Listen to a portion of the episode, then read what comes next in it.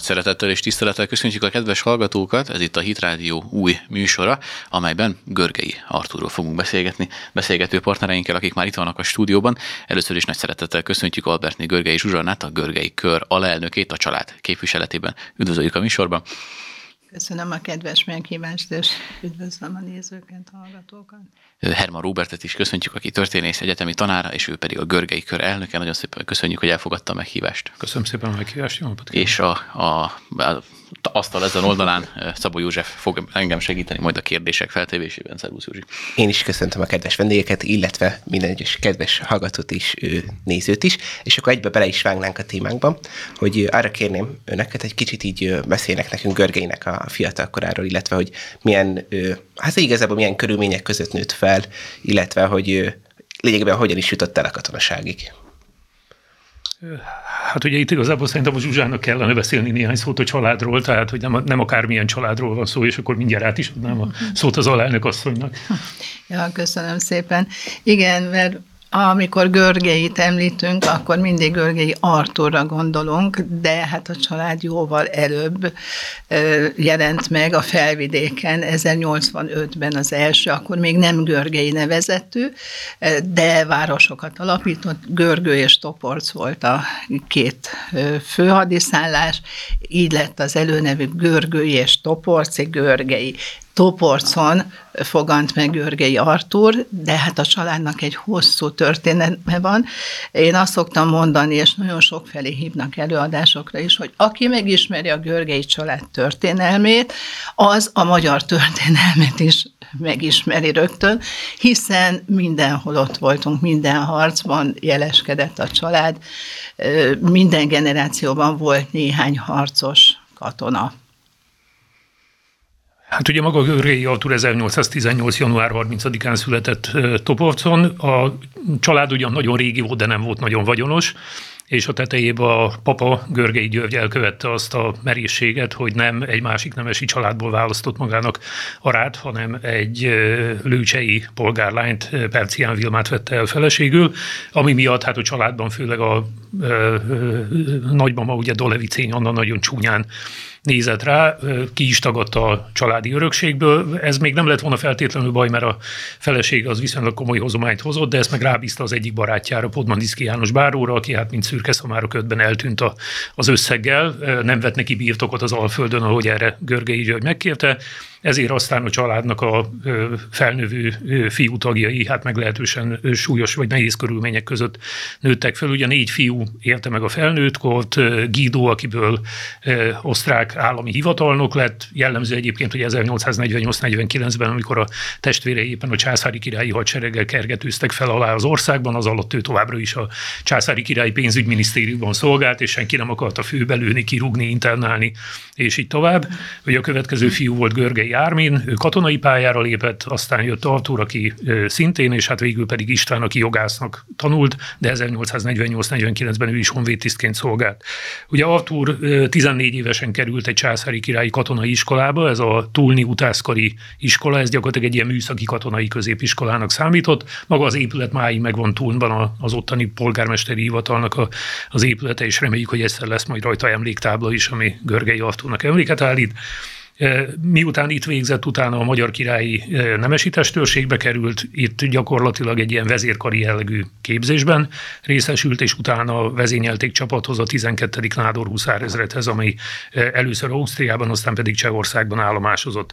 Na most gyakorlatilag a tüzérség kivételével mindenből tanult valamit. Nyilván azért voltak tüzéri ismeretei, mert a nemesi testőrségben ezt összeszedte, azonban maga a katonai élet nem igazán tetszett neki, tehát egyrészt az ambícióinak is szűk volt a pálya, másrészt pedig azt a fajta feltétlen vakengedelmességet, amit a császári hadseregben megköveteltek, ezt nagyon nehezen viselte, meg főleg nehezen viselte, hogyha mondjuk az előjáróit nem érezte olyan szellemi kvalitásoknak, akiknek érdemes hát engedelmeskedni, és számos oka volt annak, de végül is 1845-ben kilépett a, a császári királyi hadseregből, akkor még nem tudta, hogy mit csináljon, még az is felvetődött benne, hogy kivándorol Amerikába, de végül is Prágában, ahol állomásozott a az ezredével ott maradt, és beiratkozott az egyetemre, ahol aztán kémiai tanulmányokat folytatott, és gyakorlatilag azt mondhatjuk, hogy ő volt az első nemzetközileg jegyzett magyar kémikus, mert hogy a, az értekezése, amit éppen 48 májusában fejezett be, az megjelent a, az Osztrák Tudományos Akadémiának a közleményeiben, illetve egy német tudományos labban, és egészen a 19. század végéig, 20. század elejéig gyakorlatilag egy hivatkozott irodalom volt. Ugye tudjuk, hogy a természettudományok azért gyorsabban fejlődnek, mint a humántudományok, tehát ott 10-20 év alatt a régi publikációk elavulnak, de a Görgeinek a kutatásai azok olyanok voltak, hogy lehetett rájuk hivatkozni. Ezt azért szeretném hangsúlyozni, mert ugye a magyar köztudatban úgy van, hogy hát Irinyi János volt az első igazi magyar kémikus, na most Irinyiről senki semmit nem tud a nemzetközi szakirodalomban, de Görgei az máig szerepel ezekben a nemzetközi kémiai lexikonokban. A következő pontként azt érdemes talán érintenünk így a beszélgetésünk eleje fele, hogy amikor kitört a forradalom, akkor Görgei hogyan állt a forradalom kérdéséhez? Tehát amikor mondjuk értesült magáról a forradalomról, érintkezett a forradalommal, vagy esetleg annak az előzményeivel, akkor az ő gondolkodásmódjában, az ő akár ideológiai, akár hazaszemléletében hol helyezkedett el ez a kérdés? Hát erről részint nehéz, részint pedig könnyű beszélni. Ugye azt tudjuk, hogy 48 márciusában Bécsben volt, mert éppen a, a nagynénye felutazott hozzá, hogy meglátogassa Görgeiné Kosztolányi Mária, és hát a nagynéni elkapott valami valószínűleg légúti betegséget, és Görgei Artúr nagyon rendesen elkezdte ápolni. Tehát ugye ebből látszik, hogy nem csak egy katonás ember volt, hanem egy családszerető ember is, és tanulja volt ilyen módon a bécsi forradalomnak. Persze jobbára, amit az ablakból lehetett látni, mert hát a nagynénire vigyázni kellett, illetve valószínűleg tanulja lehetett annak is, amikor március 15-én megérkezett a Magyarországgyűlés küldöttsége, azt tudjuk, hogy ugye utána rövidesen visszatért Prágába, mert akkor vette el feleségül Adélo Buent, a, azt a francia nevelőnőt, akivel még a kémia professzoránál ismerkedett meg, és utána együtt visszatértek Bécsbe, majd pedig Pozsonyon keresztül elutaztak Topolcra, ahol a nagynéni arra akarta rávenni, ugye, hogy vegye át az ő birtokának a kezelését ilyen gazdatisztként.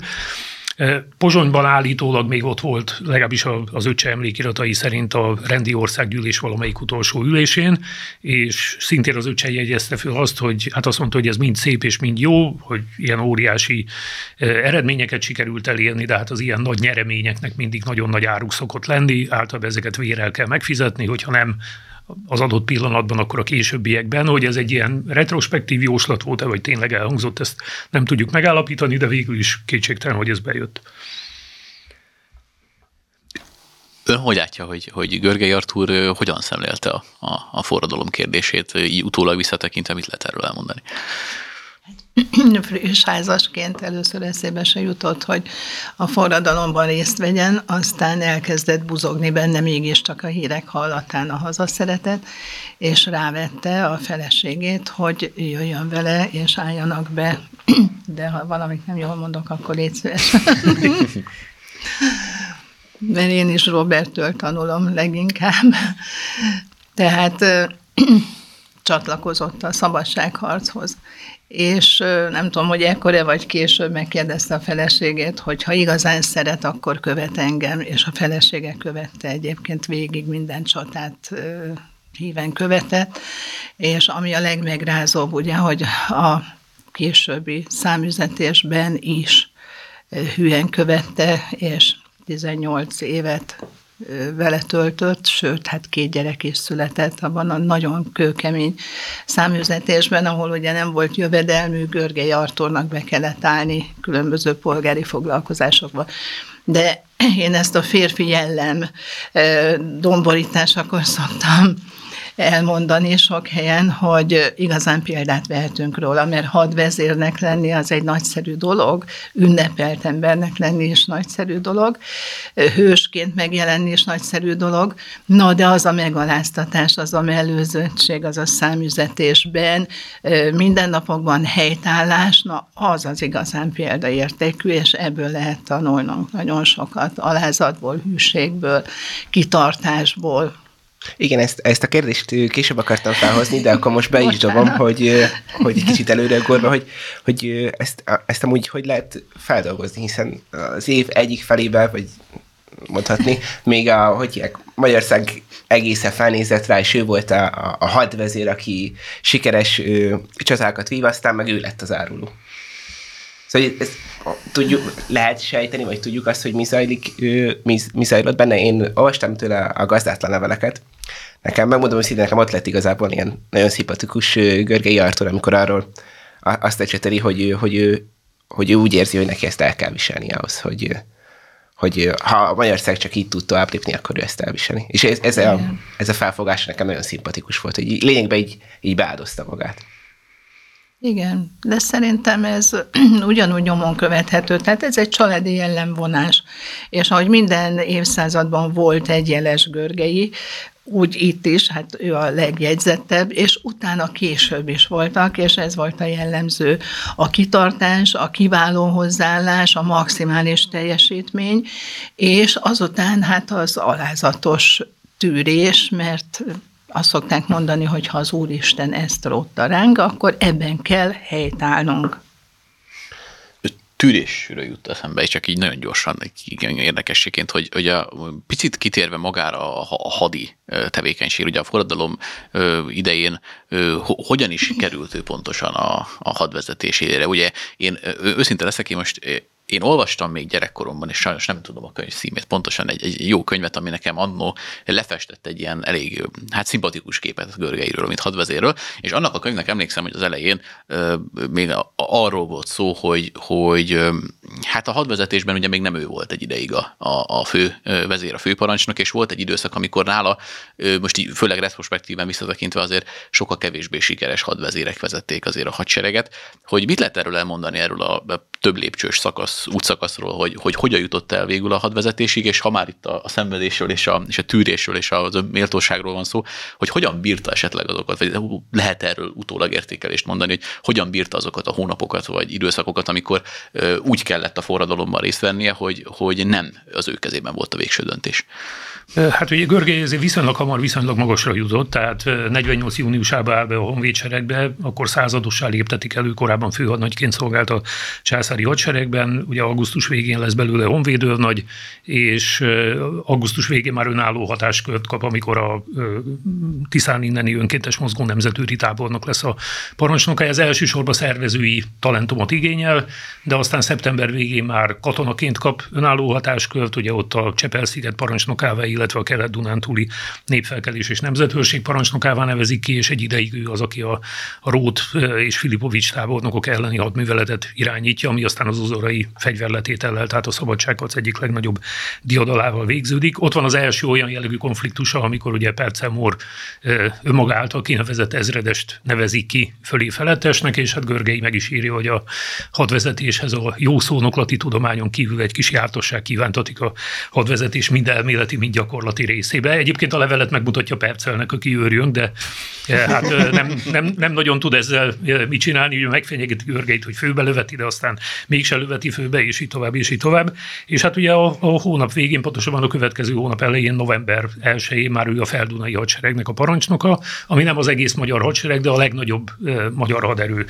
Na most ennyi idő alatt úgy belejönni a hadvezetés tudományába, hogy valaki korábban legfeljebb gyakorlótéren találkozott csapatokkal, e, és mondjuk száz embernél vagy 200 embernél többet soha életében nem vezényelt, ez, ez nem könnyű. Tehát ez még egy Napóleonnak is e, meghaladta volna talán a, a képességei, de Görgeinél azt lehet látni, hogy egyrészt tudta azt, hogy, hogy mi, mi az, amit nem tud. Tehát ez is egy nagyon lényeges, nem csak a hadvezetésben, mindenütt egyébként lényeges, hogy az ember tisztában legyen a saját képességeinek a korlátaival, és ő mindig csapatban gondolkodott. Tehát mindig kiválasztotta azokat az embereket, akikre rá lehetett bízni azokat a szakágokat, amelyekben úgy érezte, hogy ő egyedül nem képes dönteni. Tehát mondjuk nem tartotta magát egy tervező zsenének, de megtalálta Bájer József őrnagyot, később ezredest. Nem tartotta magát tüzérségi szakembernek, de megtalálta Sotta Móricot, aki kiválóan muzsikált. Ugye a hadsereg ellátáshoz nem értett, de volt egy Danielis János nevű szepességi ismerőse, ő lett a tábori főintendáns.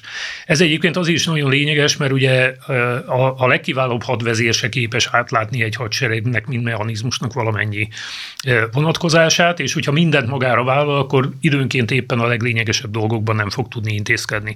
És Görgei alapvetően egy ilyen koordinatív jellegű személyiség volt, akiben azonban megvolt valami, ami sok hadvezérben nincs, is tudott dönteni. E, és a, a döntéseit azokat e, mindig következetesen érvényesítette. E, ugyanakkor következetes volt, de soha nem volt makacs. Tehát amikor úgy látta, hogy mondjuk rosszul alakulnak a dolgok egy ütközetben, egy csatában, egy hagyjáratban, akkor képes volt saját magát felülbírálni. És még egy dolog nagyon fontos, hogy, hogy tudta, hogy az erőforrások végesek, tehát nem lehet kísérletezni.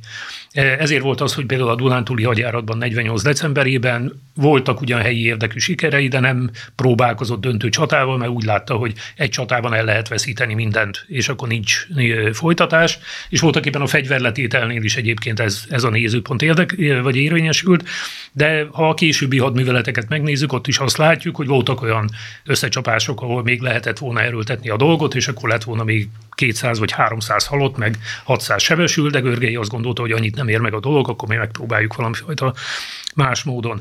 És voltak éppen, ugye 49 tavaszán veszi át ténylegesen a Honvéd főseregnek a, a parancsnokságát, és addigra hadvezérként alapvetően beérik, sőt nem csak ő érik be, hanem a, a tekintélye is meg lesz hozzá. Tehát valószínűleg, hogyha őt mondjuk decemberben kinevezik az egész honvédsereg fővezérévé, akkor se a tekintés, se a teljesítmény nem lett volna ott mögötte, így viszont megvolt az az autoritása, amivel hát egymással sokat veszekedő tábornokoknak az engedelmességét is tudta biztosítani, és voltak éppen a szabadságot végéig így volt. Tehát az alárendeltjei azok nem mindenben értettek vele egyet, de hogy a Görgei valamit mondott, akkor az úgy volt, és akkor azt úgy csinálták. Igen, és azért is érdekes, hogy ezt mondja, és ide csak röviden szúr még közben, hogy ugye a Kossuth, amikor ugye hadvezért keresett a hadsereg élére, akkor ugye volt egy időszak, amikor Henrik Dembinskit nevezte ki, aki egyébként arról lett híres utólag, hogy a Kápolnák csatában éppen egy nem túl sikeres hadműveleti akciót folytatott le, és ugye a Görgeihez az ott kapcsolódik, hogy ezután a csata után kényszerült arra, hogy egy-két tisztításával együtt, hát hogy kicsit önaktívan fölmentsék a szolgálatból ezt a egyébként korábban hát valamilyen szinten mégiscsak nagy névvel bíró hadvezért, aki ugyan nem támadó jellegű csatákban, de azért más szempontokból könyvelte magának hadi sikereket, és ugye utólag kellett egyébként ezt egy vizsgálati bizottságnak jóvá hagyni, hogy ez mit árul el egyébként, és akkor mind a kettőjükhöz szólna kérdésem, hogy egyrészt akár hadi, hadászati szempontból és történelmi szempontból, illetve a személyiségével kapcsolatban, hogy azért mégiscsak, hogy önaktívan fölmenteni a magyar hadvezetés egyik, hogy mondjuk legjobb esetben is kiemelkedő tagját, vagy megbízott tagját, és átvenni úgymond az irányítást. Egyrészt, ahogy ön is említette, ehhez kellett azért egy bizalmi tőke, gondolom, másrészt meg ehhez egy valamilyen szinten egy személyi kvalitás is kellett, hogy ezt valaki megmerje lépni. Ezt, ezt hogy lehet elképzelni? Hát először átadnám a szót Zsuzsának, hogy ő erről mit gondol, és utána elmondom a magam verzióját, hogy... Hát igen, azt gondolom, hogy a katona ugye köteles engedelmességgel tartozni, viszont mindenkinek van egy józan belátó képessége, és ezt mi soha nem mellőztük, és most eszembe jutott édesapám, aki szintén katona ember volt, ő Ludovikát végzett, és amikor bejöttek a szövetségesek, ő védte a déli hatásávot. A hadosztályával. És bejöttek a szövetségesek, és akkor kaptak egy olyan parancsot, hogy ez a hadosztály induljon el Ausztria felé, és mindenki ott élje tovább az életét. És akkor édesapám odaállt a hadosztály elé, és azt mondta, hogy ez a parancs, én maradok. És mindenki maradt. Tehát van a józan belátás, és van az önálló döntés, és van a példamutatás. Hát itt megint azt mondanám, hogy a, a döntés bátorsága, amit ugye Karl Clausewitz ír a híres munkájából a háborúban, vagy munkájában a háborúról van, Ugye azért ez egy cifrább történet, tehát a, a Dembinski ellen nem csak Görgeinek volt kifogása, hanem gyakorlatilag az egész hadvezetésnek, és voltak éppen betartották a törvényes formákat. Tudnélik nem az volt, hogy oda mentek Dembinskihez, és mondták neki, hogy holnaptól kezdve nem a tábornok ura fővezér, hanem a hadseregnél ott volt Szemere Bertalan teljhatalmú országos biztos, aki a kormánynak is tagja volt, és megkeresték Szemerét, hogy ugyan már vegye rá a Deminskit, hogy közöljön valamit a haditerveiről, mert ami eddig történt, az katasztrófa. És Szemere fölkereste Deminskit, aki persze nem volt erre hajlandó, sőt azt ajánlotta Szemerének, hogy vegye át ő a fővezérséget, ami mondjuk egy volt Alispánnal kapcsolatban azért legalábbis érdekes felvetés, és Szemere ezek után döntött úgy, hogy akkor ő leváltja Dembinskit, tehát itt nem görgeiék pucsolták meg, hanem érzékeltették, hogy a politikai vezetővel, hogy itt baj van, és szemere bízza meg Görgeit a, a főseregnek az ideiglenes vezetésével, ami egyébként néhány napig tart, mert aztán Kossuth felülbírálja és Fetter Antalt nevezi ki. De az kétségtelen, hogy, hogy úgy érezte, hogy hát itt Deminski csődbe viszi gyakorlatilag a hadsereget, és itt ugye nem az engedelmességről, hanem a szabadsághoz túléléséről van szó, tehát még egy ilyen vesztes csata az rosszat tesz, nem, nem feltétlenül azért, mert szétfut a hadsereg, hanem mert morálisan teheti tönkre. Utólag egyébként tudjuk, hogy kevés rosszabb személyi döntése volt Kossuthnak, mint a Dembinski alkalmazása. 49. februárjában ezt még nem lehetett tudni, de mondjuk amikor 49. júliusában megint őt bízza meg a déli fősereg vezetésével, akkor már lehetett tudni, hogy Dembinskitől semmi jót nem lehet várni, mert hogy a Magyar Szabadsághozban egyetlen diadal, de még mérsékelt siker sem fűződött soha a nevéhez, tehát ez az egyetlen zászló, egyetlen elfoglalt ágyú nem örökítette meg a dicsőségét ellentétben Görgeiével ha már felhoztuk Kusutot, ha, ha jól tudom, akkor ő is ennél a pillanatnál, amikor ugye leváltották, de Biszkit fejbe akarta lövetni Görgeit, úgyhogy úgy, úgy tűnik, hogy az ő életében ezt többször is végre akarták hajtani. De ha már beszéltünk amúgy Kossuthról, igazából milyen volt kettőjük kapcsolata? Mert hogy amiket én így olvastam róla, meg hallgattam róla, ilyen beszélgetéseket, elég ilyen hullámzónak tűnik. Igen, hát mondhatnánk, hogy olyan volt, mint egy ilyen heves érzelmi viszony, tehát házasságnak nem nevezném, de, de majdnem.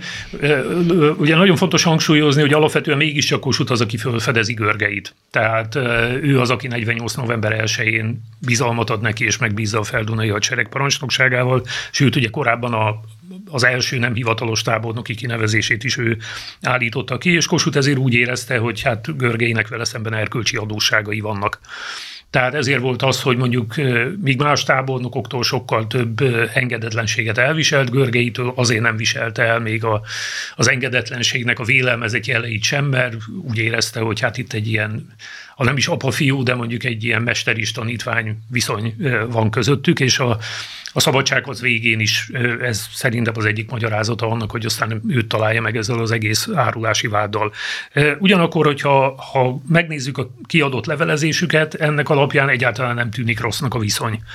Sőt, ugye van olyan időszak, amikor kimondottan baráti jellegű leveleket váltanak, 49 áprilisában Gödöllő még össze is tegeződnek, és a tavaszi hadjárat idején, amikor jó megy a szekér, akkor, akkor alapvetően nagyon jól megértik egymást. Hát amikor ugye jönnek az első hírek az orosz beavatkozásról, akkor egyébként éppen Görgei az, aki a jó viszonyt fölmondja. Tehát ő az, aki azt mondja, hogy nem kellett volna kimondani a függetlenséget, meg a trónfosztást, akkor nem jönnének a muszkák. Ebben egyébként nem volt igaza, amúgy is jöttek volna és elkezd külön úton politizálni, de azért tegyük hozzá, hogy itt nem arról van szó, hogy meg akarja pucsolni a politikai vezetést, hanem arról van szó, hogy úgy látja, hogy egy olyan katonai jellegű problémával került szembe, amit katonai eszközökkel nem tud megoldani, tehát amire politikai megoldást kell valamilyen módon találni, és úgy látja, hogy Kossuth ennek az útjában áll.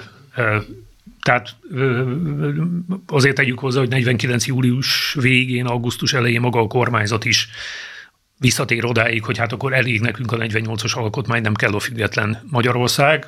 Ebben a tekintetben a görgei állapot, vagy álláspontja lesz a győztes. Az más kérdés, hogy erre sem az osztrákok, sem pedig az oroszok nem voltak hajlandók. Hát ha hajlandók lettek volna, nem hívják be az oroszokat.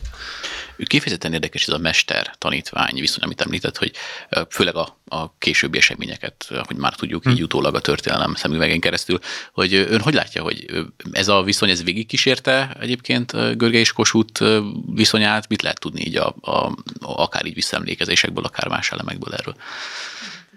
Ezt a választ ezt. Igen, folyamatosan tanulok. Hát itt ugye az, az nagyon érdekes, hogy hogy voltaképpen 49. augusztus 11-ig ez a bizalom megvan. Tehát a Kossuth utolsó előtti fennmaradt levele Görgei, az ez egy tegeződő levél, és arról szól, hogy próbáljuk meg közösen megoldani a helyzetet akkor még egyikük se tudja, hogy nem tudják megoldani a helyzetet, mert közben megtörtént a Temesvári vereség, és a déli fősereget szétverték, tehát gyakorlatilag katonai megoldás, vagy valami fajta katonai siker az már lehetetlen ebben a pillanatban. És augusztus 12-én, amikor Kossuth már elhagyja Aradot, egy nappal vagyunk ezután, akkor már megkezdődik a felelősség átárítás. Tehát akkor már egy olyan levelet ír neki, hogy, hogy én árulásnak tartanám, ha ez történne, az történne, amaz történne, és egy hónap múlva pedig már vidénben meghirdeti ugye azt, hogy Görgei elárult a, a szabadsághasznak az ügyét. Ami nagyon érdekes, hogy Görgei a, az 52-ben megjelent emlékirataiban, hát nagyon humorisztikusan vagy ironikusan nyilatkozik Kossuthról, bár vannak benne kimondottan elismerő fordulatok is. 67-ben a gazdátlan levelekben is még azért inkább ez a megközelítés a jellemző, és ahogy múlnak az évek, egyre enyhébben és egyre megértőbben fogalmaz Kossuthtal kapcsolatban. Amikor pedig Kossuth meghal, akkor ugye elmondja, több interjút is ad ebben az időszakban, hogy hát, hát hogy Kossuth igazán nagy ember volt, és hát voltak éppen közöttük csak félreértések voltak, de olyan nagyon nagy problémák.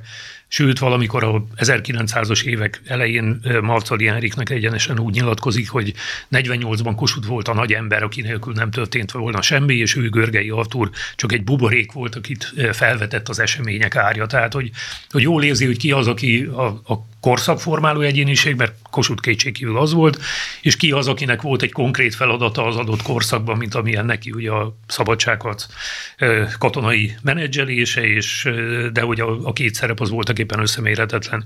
És Kossuthnál ezt nem látjuk. Tehát Kossuthnál azt látjuk, hogy ő belemerevedik abba a szerepbe, hogy hogy hát ugye nem lett volna görgei, és hogyha nem árulja el a szabadságharcot, akkor talán még az oroszokkal szemben is nyerhetünk, és élete végig tartja magát ehhez.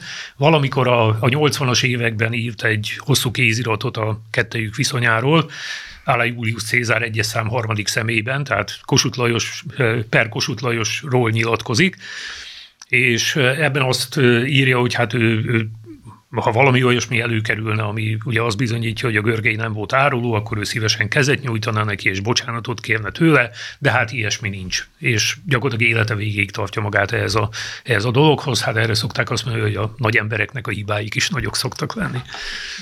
Még egy nagyon rövid ideig még egy kérdésem lenne a tavaszi hadjáratról, hiszen ez egy kiemelkedő pont Görgé életében, és utána áttérnénk majd világosra, illetve a, a száműzetése és a további emlékezeti kérdésekre.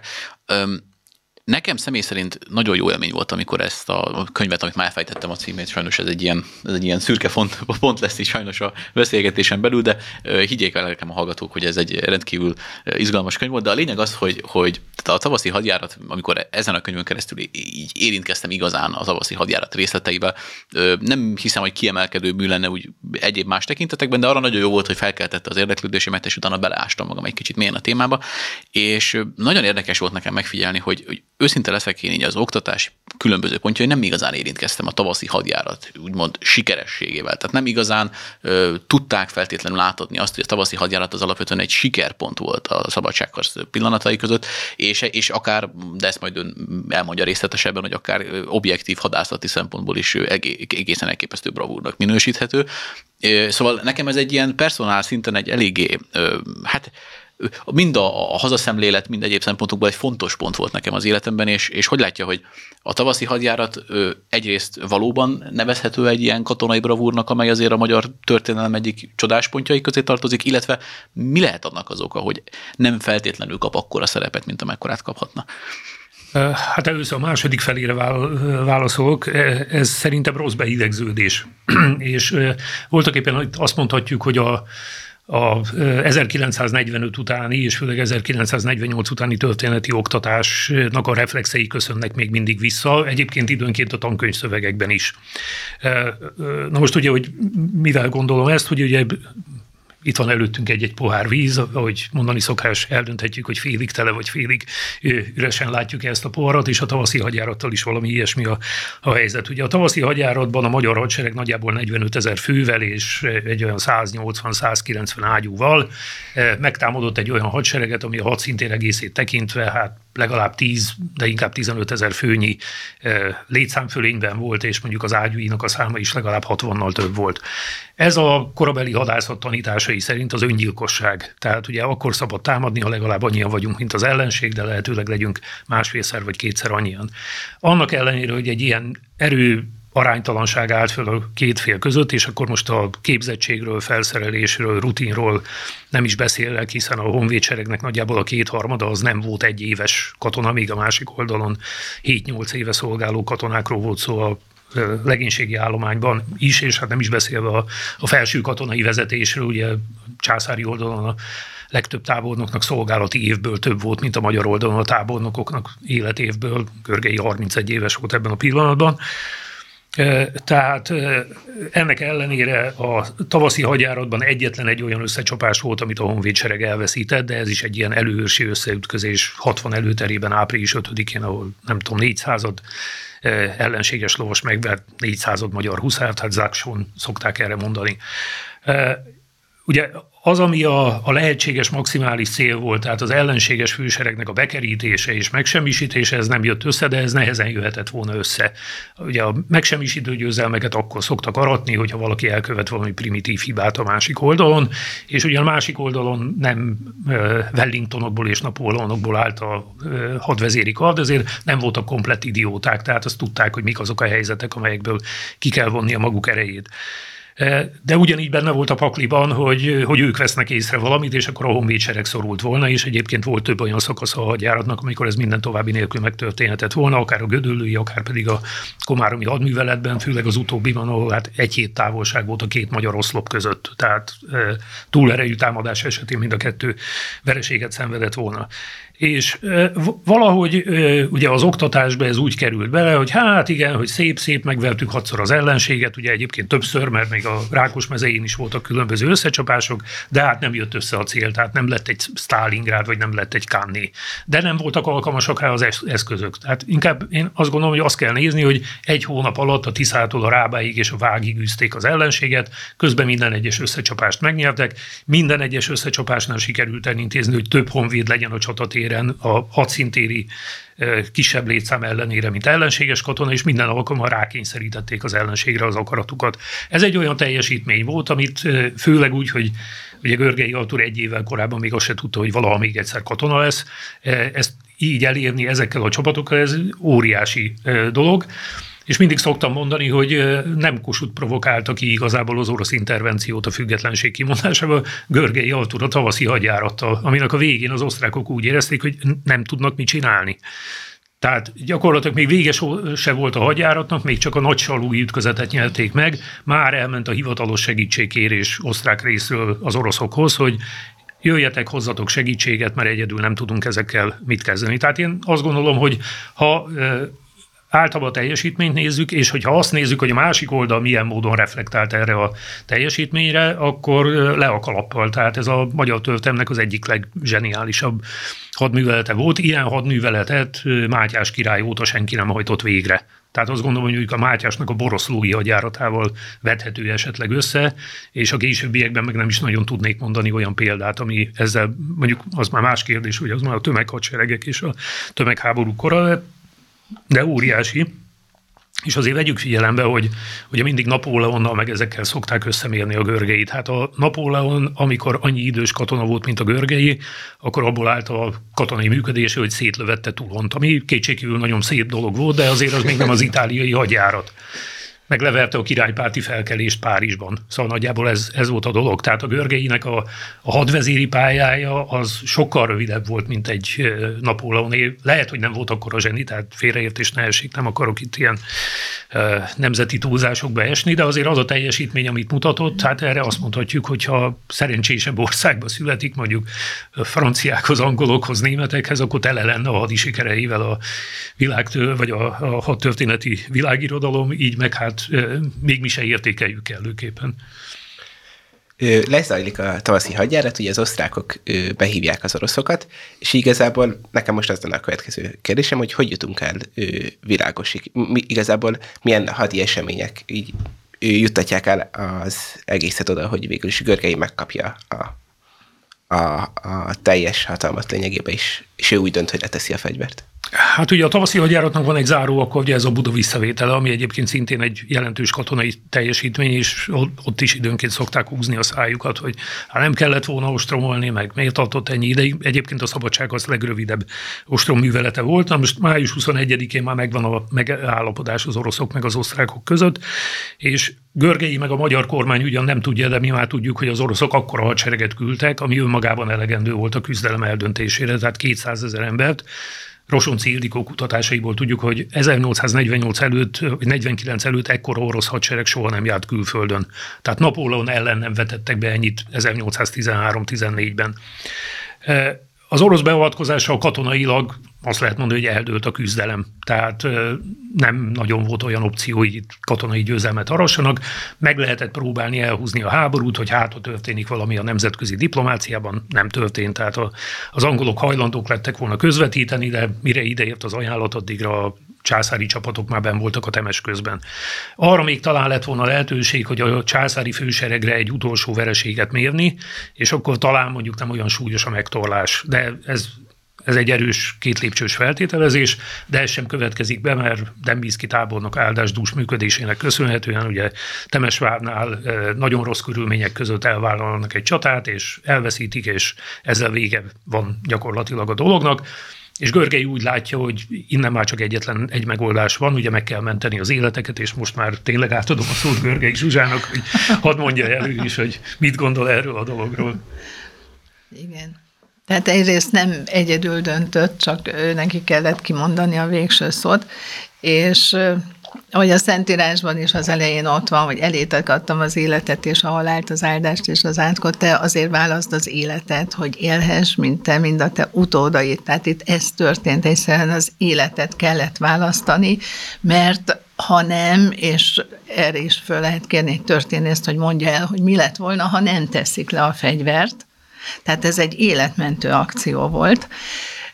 Az a 28.500 fiatal férfi utána hazament, családot alapított, gyerekeket nemzet, tehát fönnmaradt a nemzet, hál' Istennek.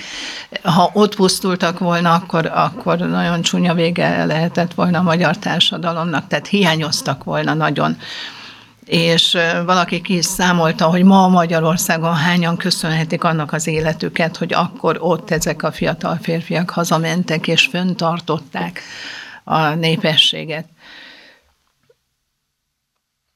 Igen, ugye, tehát életmentő akció volt. És hát tegyük hozzá, hogy egyébként abból a, tehát azok, akik leteszik a fegyvert, azok egyrészt nem teszi el a fegyvert, azért nem teszi el a fegyvert, mert nincs mit. Tudnélik nem volt. Ugye volt egy 5000 főnyi újonc hadosztály, aminek bugyli bicskája volt legfeljebb, mivel megehette a szalonnát, de már nem jutott neki szuronyos puska, meg semmi nem jutott. Tehát ugye amikor ez a döntés születik, akkor ebben ez is benne volt.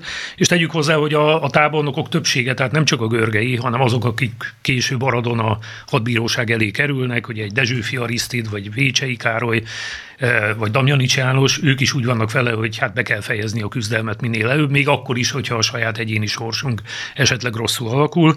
Görgei az utolsó haditanácson el is mondja, hogy ne legyenek illúzióink, mert lehet, hogy a, az út a vérpadra vezet, és az ő sorsa azért tragikus, mert nem a vérpadra vezetett. Tehát ellentétben a többiekkel, akiket ugye ez a nagyon szélsőséges és nagyon durva megtorlás ért, és akik fölmagaszt tosultak, mint a, a nemzet vértanúi. Hát ugye Görgei kegyelmet kapott, mert a cár azt gondolta, hogy akkor a többiek is kegyelmet fognak kapni, és addig ütötte a, a vasat, amíg erre az osztrák kormány és Ferenc József hajlandó volt, de nem ez lett a következmény, hanem az osztrákok úgy gondolták, hogy ha Görgeit meg Kosutot nem tudják egymás mellé akasztani Aradon, akkor azokkal fognak végezni, akik a kezükre kerültek, és hát ugye így következett be október 6-a, de nem csak október 6-a, hanem a többi nap is.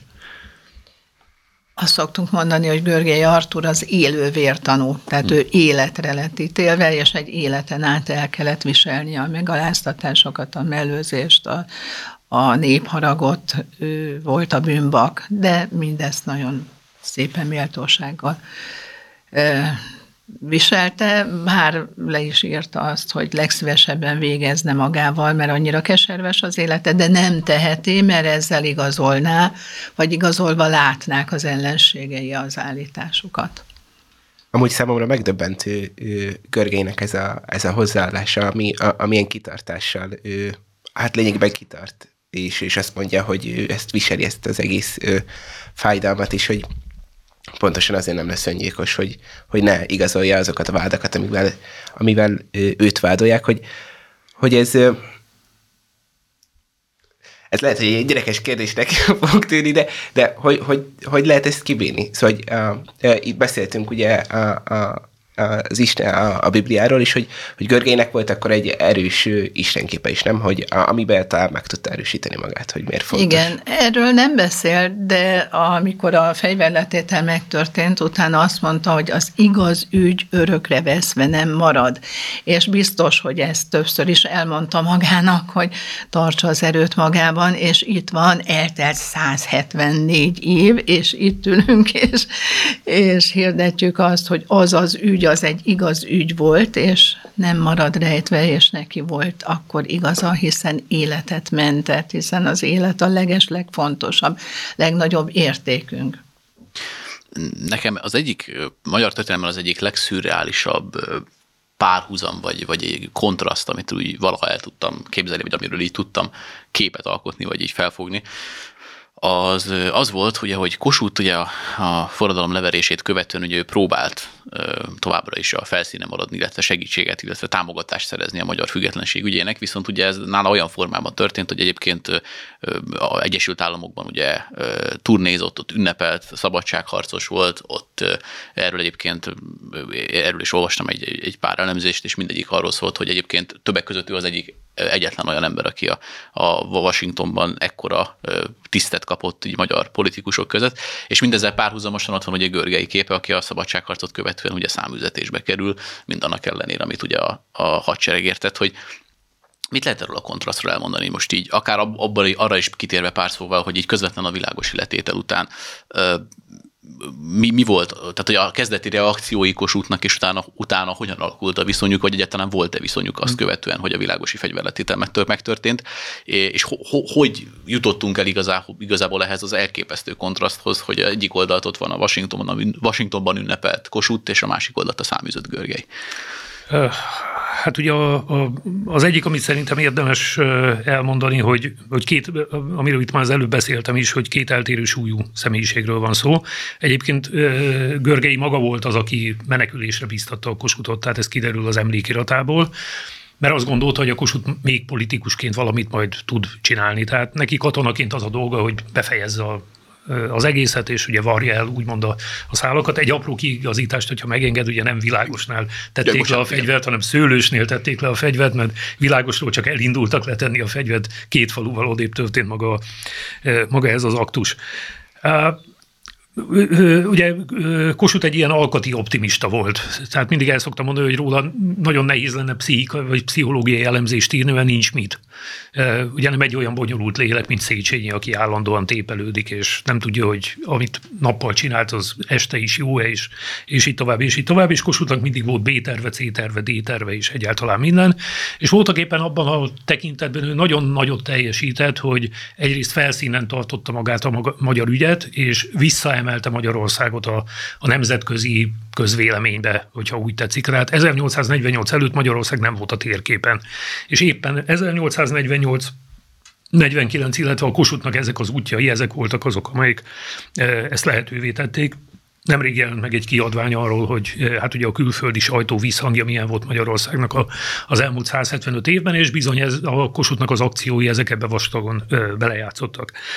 És volt még egy tényező szerintem, ez pedig az, amit mindig el szoktunk felejteni, hogy a Kossuth nem csak mint a forradalom, pontosan mint a szabadságharc politikai vezetője érdekes, hanem hát a magyar társadalom neki volt hálás a jobbágy felszabadításért, ami a legnagyobb társadalom történeti fordulat volt kis túlzással az államalapítás óta, és a legnagyobb pozitív társadalmi fordulat, mert rosszabb volt ennél, de ennél jobb nem nagyon.